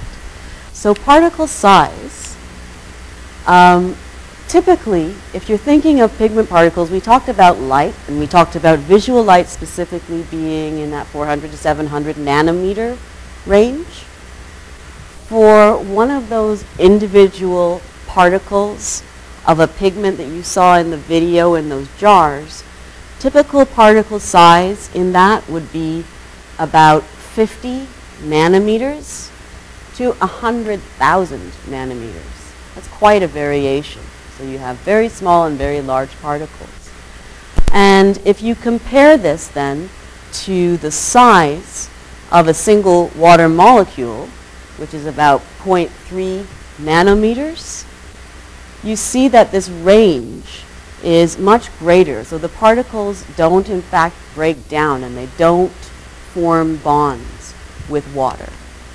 So the average particle size is so much larger. I mean, look at 50 to 100,000 compared to 0.3 that the interaction with the water doesn't happen. They, they don't mix with the water, essentially, and they don't form bonds with the water molecules. So when you actually have a pigment and you have it suspended in some sort of solution, water, um, the particles truly are suspended. They basically bounce around. And your color and your color distribution is from this sort of bumping, bouncing around of uh, pigment particles in the medium. And you can see that very clearly in things like uh, dyeing of, even dyeing of hair. And it's really popular now to have different, lots like blues and pinks and greens and hair color. But you can see there's not uniform coverage. Certain areas are a little bit blobbier than others. And that has to do sometimes with particle size. So we can use another interesting reason is because of this bumping around. That's why we can keep using paint on a surface. Because what you're doing when you're slathering paint sort of on a surface repeatedly is simply bumping around those pigment molecules so that they're, they're redistributed whoops, in a certain way. And this is why we can paint over and over and over and over a certain canvas. So particle size with respect to total surface area, you can change the size of the particle and this will change the surface area of exposure to that particle. Right? So if the particle is smaller, actually the surface area exposure increases. It's kind of counterintuitive, but this diagram is showing you a particle size. So think of this as a crystal. It's a crystal particle. It's cubic. It's a, it's a crystal lattice. Um, so it's one actual particle and think of it as a cube. So it has six faces. It's the three-dimensional cube. It's just drawn front on. So the width of this particle is 1. If you have one of these particles, the surface area that it distributes to is 6. You make the particles smaller and smaller, and the surface area is 18, and then you make them really small, and the surface area here that it distributes to is 54. Um, this is a little bit hard to understand at the moment. I will be talking about it more next time. But what is key to remember is that particle size really impacts upon the surface area of of exposure to that pigment. And the relationship is such that if you have a total um, particle size, if you decrease the particle size by some factor x, that will have the effect of increasing the surface area by the same factor x. Again, do not worry if this doesn't make a lot of sense now. We'll show some examples and it will make a little bit more sense later on. So if we change this total surface area that the pigment influences or is exposed to, we change the, also the perceived properties of the pigment. So in general terms, if you have a really, really small particle, it tends to be stronger. And if the particle size of pigment decreases, we find a number of trends. So the following trends, um, for example, this is in case of watercolors. Here is what we find as we decrease this pigment size, thereby increasing surface area. So the tinting strength, that's one of our properties of pigments. The tinting strength increases. You get a much more intense color you have higher staining power, again, which is kind of like tinting strength. Basically, the empty spaces, uh, sorry, more intense color. And so I missed the more transparent one, but remember what we described transparent as meaning in terms of pigments. Doesn't mean seeing through, it means seeing areas of not color, non-colored things. So the transparency if you have smaller and smaller particle size, that kind of makes sense, right? The areas of blotches where those pigments don't cover increases. Transparency becomes a lot higher. You have less light fastness. So with smaller, smaller particles, it's actually better because if you expose your surface or whatever it is the pigment is coloring to light, it'll be less likely to fade when you have that really finely ground small particle size. And also, um, this is kind of interesting because it may not be um, what you think, but lower permanence, we have the lower, remember a permanence of a color is how long it lasts, how long the dye lasts. So if you have smaller particle size, you basically have resistance to wear and tear being much weaker. It will, it will be uh, sort of fading much quicker, much more quickly. So you can think of that as being small particle sizes. They'll be more affected by wear and tear from the elements. Okay, let's talk about for a moment distribution of particle sizes. With any given pigment, when you have like, those jars that were shown in the video, um, they're not all going to be exactly the same size. I mean, people try and make pigments of particles that are approximately the same size, but there is a distribution, a range of sizes. And this affects how well the color would take to whatever it is you're trying to color.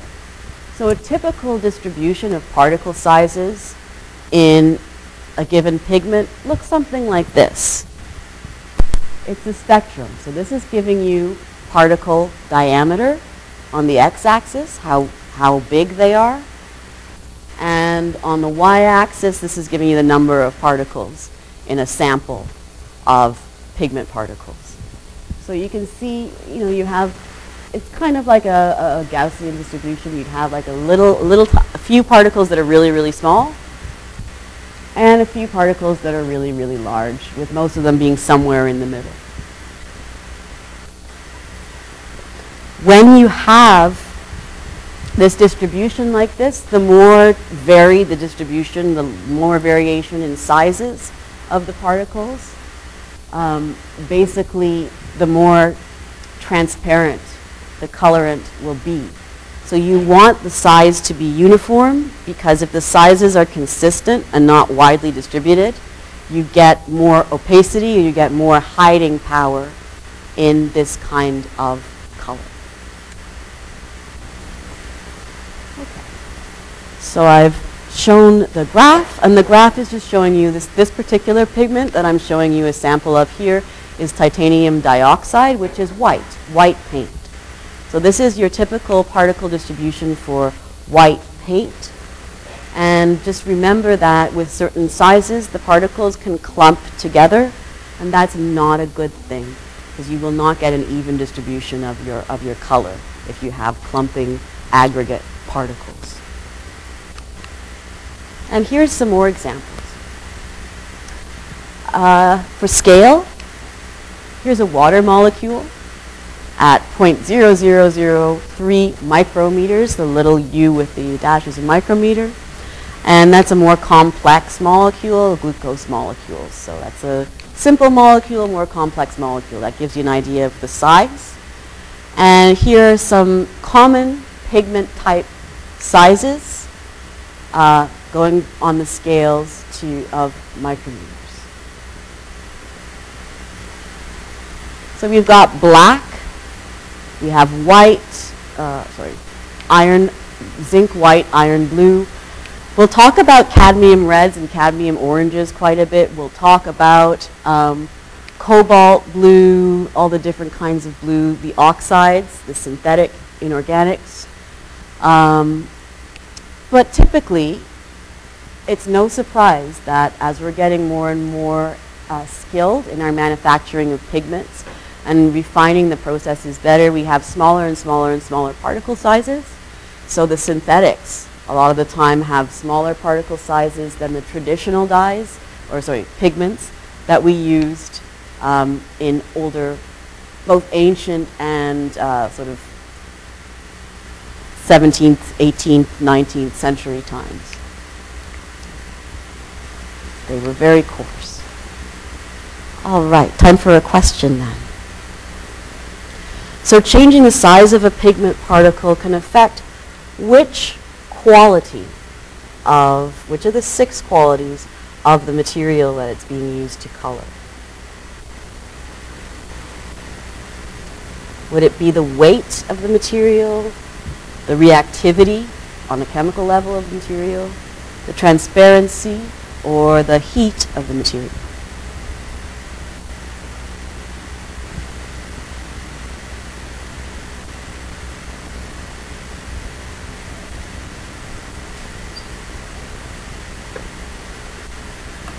Okay.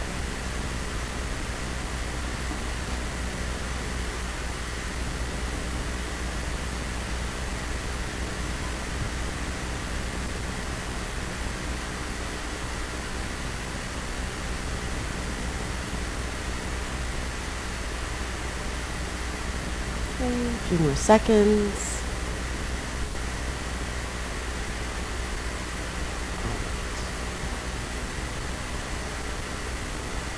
So it is indeed the transparency, which was the transparency, the amount of non-colored showing through the colored.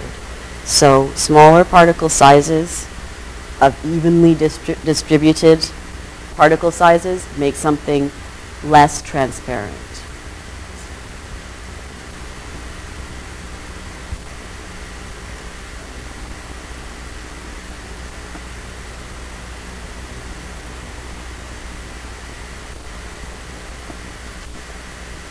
Okay, so let's talk quickly then about light fastness of pigments.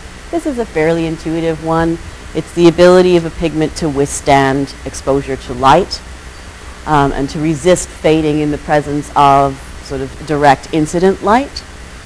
Um, organic pigments, I gave the example of things like beets, but beets I'm not talking about anymore in this, but organic pigments, things that are found in nature and easily accessible, tend to fade very, very quickly in exposure to light. So their light fastness is a very low level.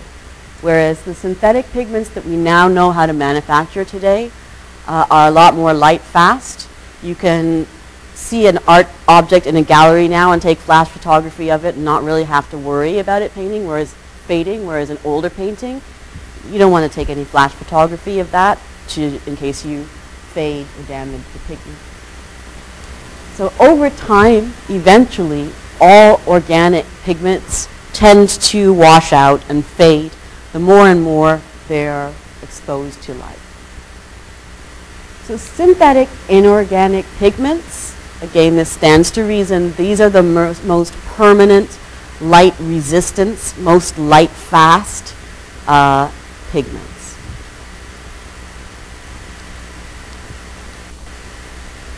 There are, um, just like we had ways to test for color blindness and to test for a number of things, there are sort of standardized ways to test for the light fastness of a pigment. And this is a particular test specifically called um, the blue, sort of the blue wool test basically. It's, it's, uh, it's, a, it's testing for the light fastness. So it's basically looking, comparing how things react against a number of swatches, of wool swatches. You can read about this, but it's basically compared on levels of 1 to 10 to see how true or how saturated something is with respect to these samples. Uh, you can actually read more about this here, or you can do your own light fastness test with your own paints, other than leaving them out in the sun and seeing what happens. That might take a long time. There's other ways to do it. Um, this last link is just a nice, this is a manufacturer's specification about light fastness and light fastness of some of the different pigments that they offer. It's an interesting to, thing to look at. So quickly, what, what's the difference between light fastness versus permanence? Remember, light fastness is just how something may fade with light. Permanence is how it may fade completely uh, with any sort of a cause. So there could be many causes.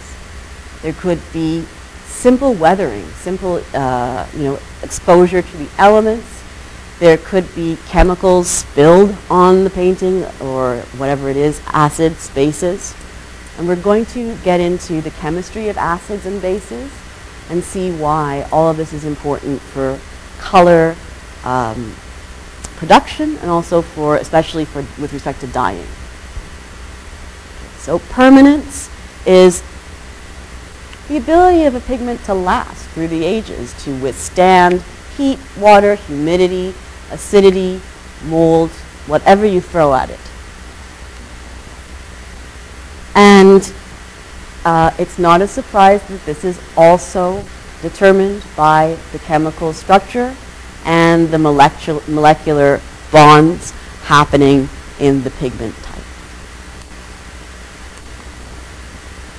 Tinting strength.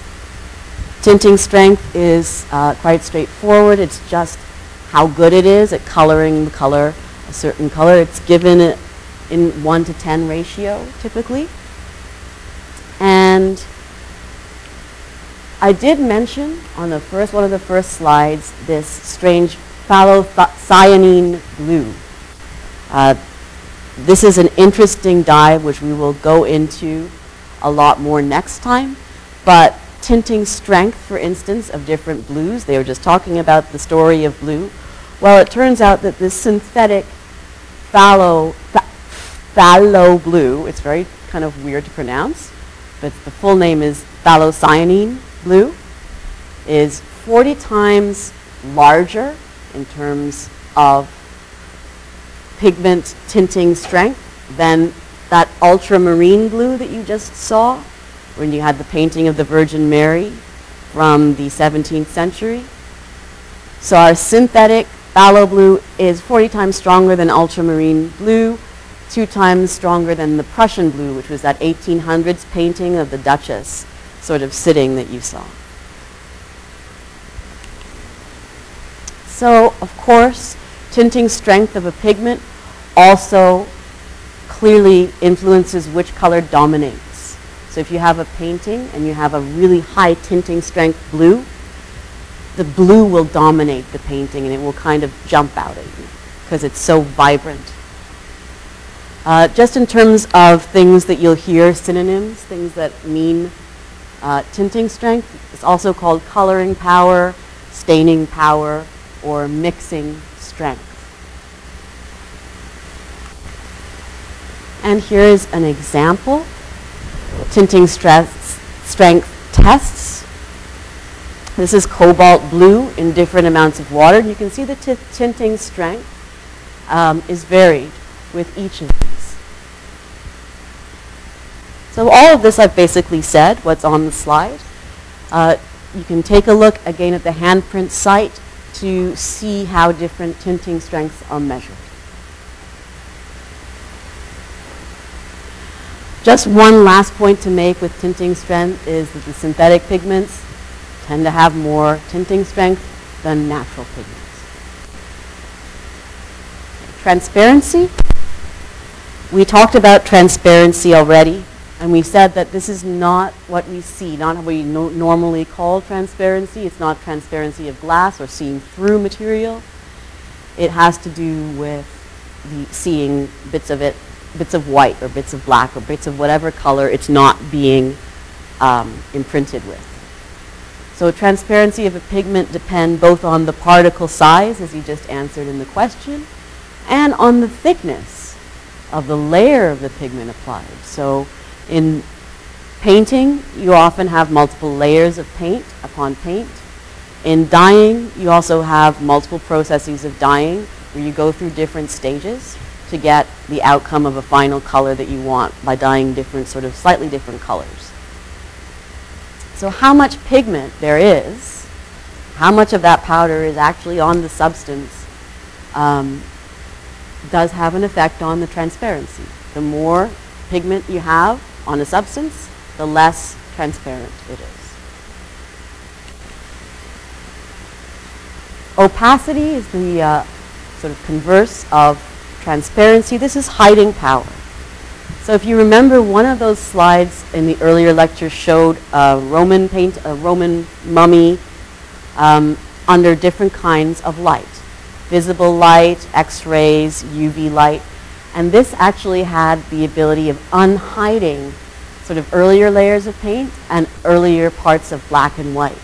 Hiding power is defined as the ability of the pigment to hide something, a pattern, a black or white pattern on a surface that's underneath it.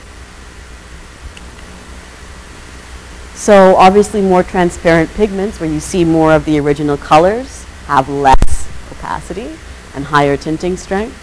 And the opaque pigments tend to be larger in size, larger in terms of particles, and they scatter the light differently. They have much more scattering of light, so you get essentially more light scattered off of the surfaces and a more clear image of the color that you're seeing.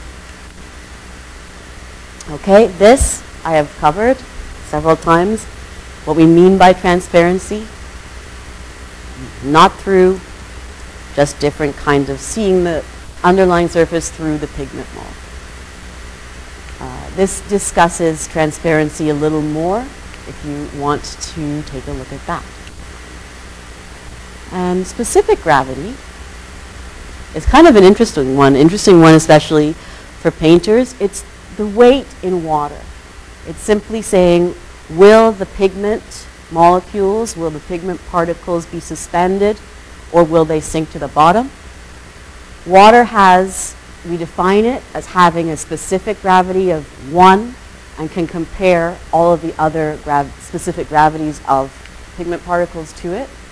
So pigments, for instance, that have a specific gravity of less than water or less than 1 will be suspended. They are lighter than the water. Pigments with a specific gravity of greater than 1 or greater than water will sink to the bottom. And these are known, um, artists know them as sedimentary pigments. And you may have even experienced this when you have a, a glass to sort of, between mixing, wash off the colors. You'll see some paint, more than others, tends to stick at the bottom of the mixing glass or can or whatever you're using. This is a sedimentary pigment. Because of the size. Okay. And here is a quick example of all of the different particle sizes and with respect to the specific gravity. The y-axis is specific gravity going upwards. Water is at 1 here. Here are the particle size, and here are basically an arrangement of some different pigments with their specific gravity. So with the sinking, we have high specific gravity. Remember, it's greater than 1. It's greater than water. It'll sink. Or, as this relationship shows, you could have just a really, really high particle size, which would also make it sink. Okay. So this shows you your resulting sedimentary pigments, and that is where we will leave off for today. So have a good weekend. Good luck on the assignment. I will be in my office uh, after the class.